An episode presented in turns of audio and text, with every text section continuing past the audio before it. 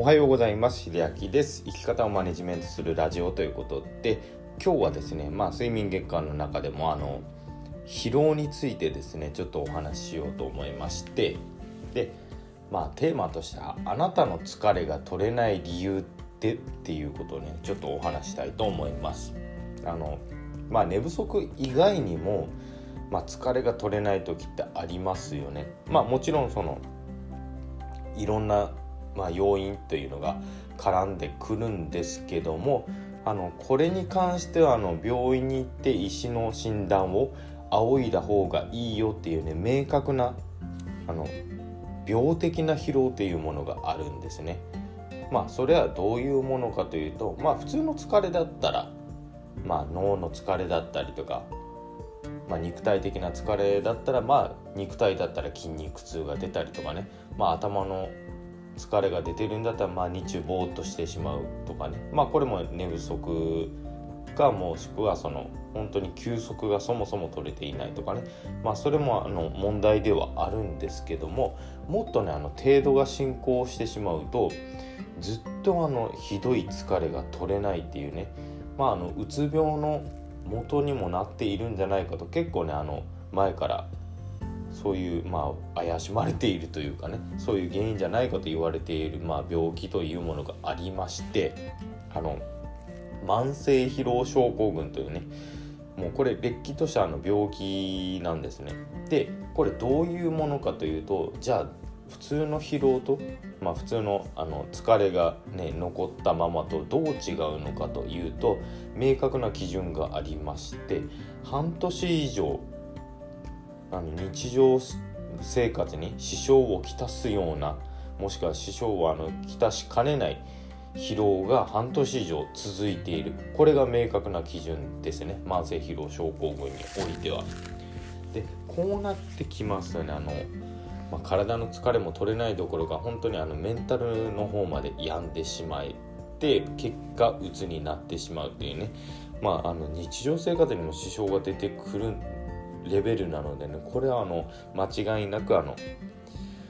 病院に指示というか、まあ、医師にね診断を仰いだ方が良いんですがこれねちょっと一つ、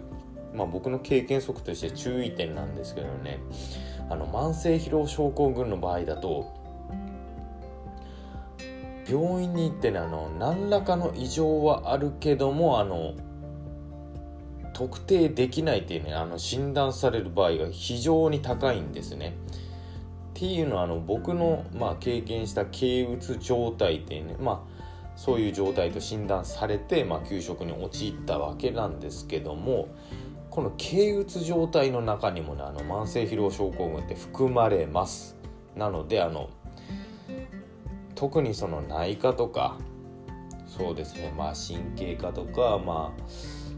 とりあえず、まあ、病院に行っていただいて、まあ、症状を訴えていただくのは本当にあの、ね、していただきたいんですけどもし見つからなければ、まあ、心療内科っていうのもちょっと手として考えていただきたいのかなかなと思います。で心療内科に行ったからって必ずしもそのね確実に抗うつ薬を処方されるかといえばそうじゃないんですけどもまあそこの明確な違いは本当にひどい疲労がねずっと続いているっていうことをまず第一に訴えた方がいいですで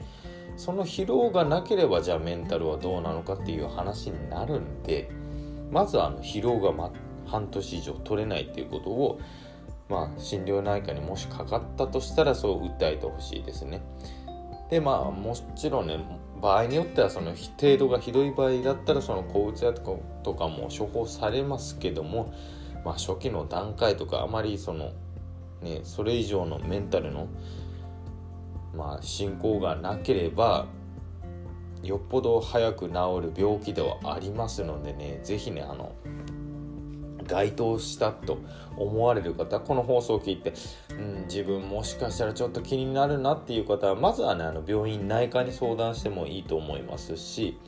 そうですね慢性疲労症候群だと、まあ、まずはあの診断書ですとかあの紹介状がないので一回内科に、まあ、大きな病院のねあの内科にかかっていただくとまあいいかなと思います。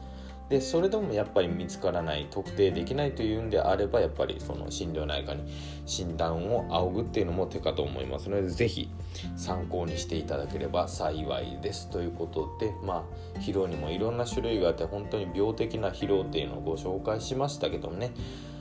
でまあいい睡眠をとっていればまああとは職場環境とかかな。まあ、うん、とりあえずあの自分をねいたわる工夫っていうのをねしっかりしていただければ自分の体っていうのはあの自分しか守ることができないのでねこれはあの肝に銘じていただきたいなと思いますということで最後まで聞いていただいてありがとうございました。それではまた。